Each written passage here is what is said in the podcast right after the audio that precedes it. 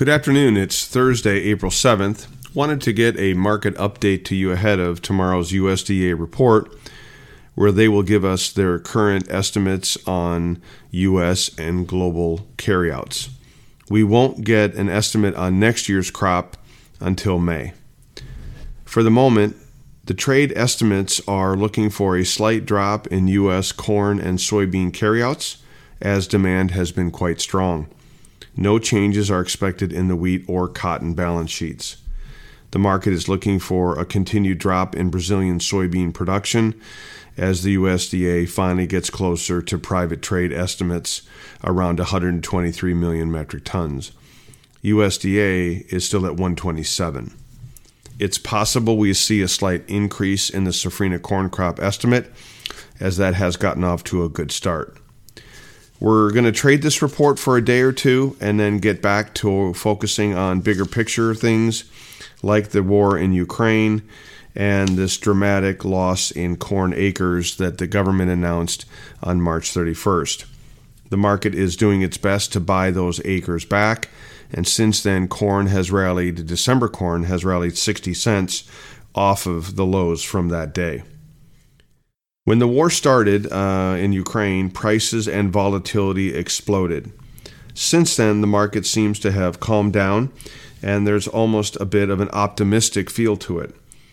There are uh, reports of crops getting planted in the Ukraine, providing some hope. Uh, Russia has pulled out of Kiev, also providing some hope. And India and Australia and the European Union have shipped a fair amount of wheat providing a backstop to that uh, loss in Ukrainian production or Ukrainian supplies. Even social media is showing pictures of, you know, supportive pictures of Ukraine's uh, drones taking out uh, lines of tanks and, and helicopters in the air. The problem is, is that there are equally uh, awful pictures of major cities completely bombed out, destroyed, and basically flattened. And that is the MO of Russia. It, it appears they are taking the tact that if we can't have it, then nobody will. Uh, we want to believe that this war will be over. We want to believe that Ukraine will win, but I'm afraid that the reality is a far different story. Uh, there are a number of reports coming out that this war may last for several years. Realize what's at stake here is a tremendous amount of grain. The Ukraine exports about 80 about 24 million metric tons or 880 million bushels. They export 33 million metric tons of corn or about 1.3 billion bushels of corn and they export 19 million tons metric tons of sun oil.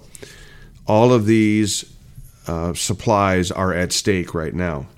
And the longer this war lasts, the bigger the impact becomes on our markets.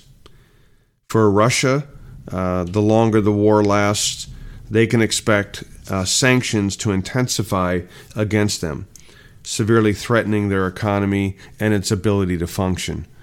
We've already seen crude oil production fall in Russia about 500,000 barrels a day, and we have offset those losses with a strategic petroleum reserve of about a million barrels a day. So, so far, we've been able to offset those Russian losses with draws from our inventory. But if the war lasts another six, nine months, or even a year or two, oil production is expected to fall some four to five million barrels a day. And if that total verifies, there's literally no way there's no supplies globally available to offset the, those losses. What I'm really saying here is that I'm worried that once the optimism of this war ends and it gives way to, um, you know, the, the reality that's going to last a lot longer, that ultimately leads to despair and panic in the market, you know, that, that panic type activity leads to parabolic moves in grains and ultimately in crude oil. The longer the war lasts, the more likely this panic becomes a reality, is what I'm saying.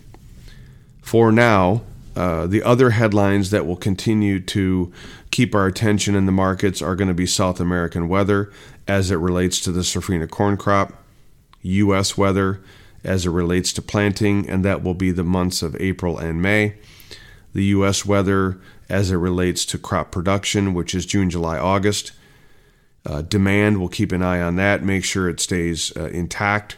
Export demand, feed demand, and processing demand for crush and for ethanol. The cash market sing- signals remain strong. Boards, uh, the, board prices are heavily inverted in corn and beans and cotton, indicating a, a very strong cash market, and basis levels continue to remain steady to strong as well. Make no mistake about it, the cash markets are still telling us we're in a bull market. From our marketing standpoint, uh, there's really no changes in our numbers, but I will reiterate them. I'm expecting old crop corn to eventually test 850, where we will finish out this year's crop marketing. Corn, our next target is 750. So let's go ahead and get orders in and placed just underneath that. Somewhere between 745 and 750, somewhere in that area. Let's get orders in to sell another 20% of our new crop corn. For 23, I want to sell another 10% at 650. For soybeans, my old crop target is $19. For November, it's closer to 16. We're a long ways away from those targets, so we'll be patient on placing any orders there. And then for November 23, something closer to $14 where we'll sell another 10%. Wheat, we're not selling any more wheat uh, until we get to harvest, and we'll sell the rest off the combine. And for cotton, all I can, the best I can do now are technical targets. And it now that we've uh, gone after and attacked and cleared the 134, something we've been waiting on for a while. The next target in focus is 147 to 148, and that may take a while, but that is the next technical target. For new crop, we should be 50% sold on any physical cotton that we can sell, and we should be in the process of backing up the rest of that with puts. I will put out a special video update on um, on put buying and some of the strategies uh, to protect the remainder of 22 and even 23. So you're not going to want to miss that video that comes out this weekend. Those are my opinions and not those of ADM or ADMIS. Have a great day.